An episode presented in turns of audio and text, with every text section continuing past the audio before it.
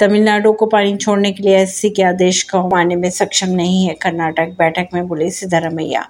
कावेरी जल बंटवारे की अगर बात की जाए तो इस मुद्दे पर बेंगलोर में बुधवार, यानी आज सर्वदलीय बैठक हो रही है। बैठक में मुख्यमंत्री सिद्धरमैया उप मुख्यमंत्री डी के शिव कुमार और अन्य नेता मौजूद रहे। कि अगर बैठक की बात की जाए तो ये बैठक आपातकालीन बुलाई गई है। दरअसल कावेरी जल प्रबंधन प्राधिकरण के तमिलनाडु के लिए अगले पंद्रह दिनों तक हर दिन पाँच हज़ार क्यूसेक पानी छोड़ने की सिफारिश के एक दिन बाद ही यह आपात बैठक की जा रही है। कहा यह जा रहा है कि बैठक के बाद उप मुख्यमंत्री डी के शिव कुमार जल शक्ति मंत्री गजेंद्र सिंह शेखावत से भी मिलने दिल्ली जाएँगे। परवीन सिंह दिल्ली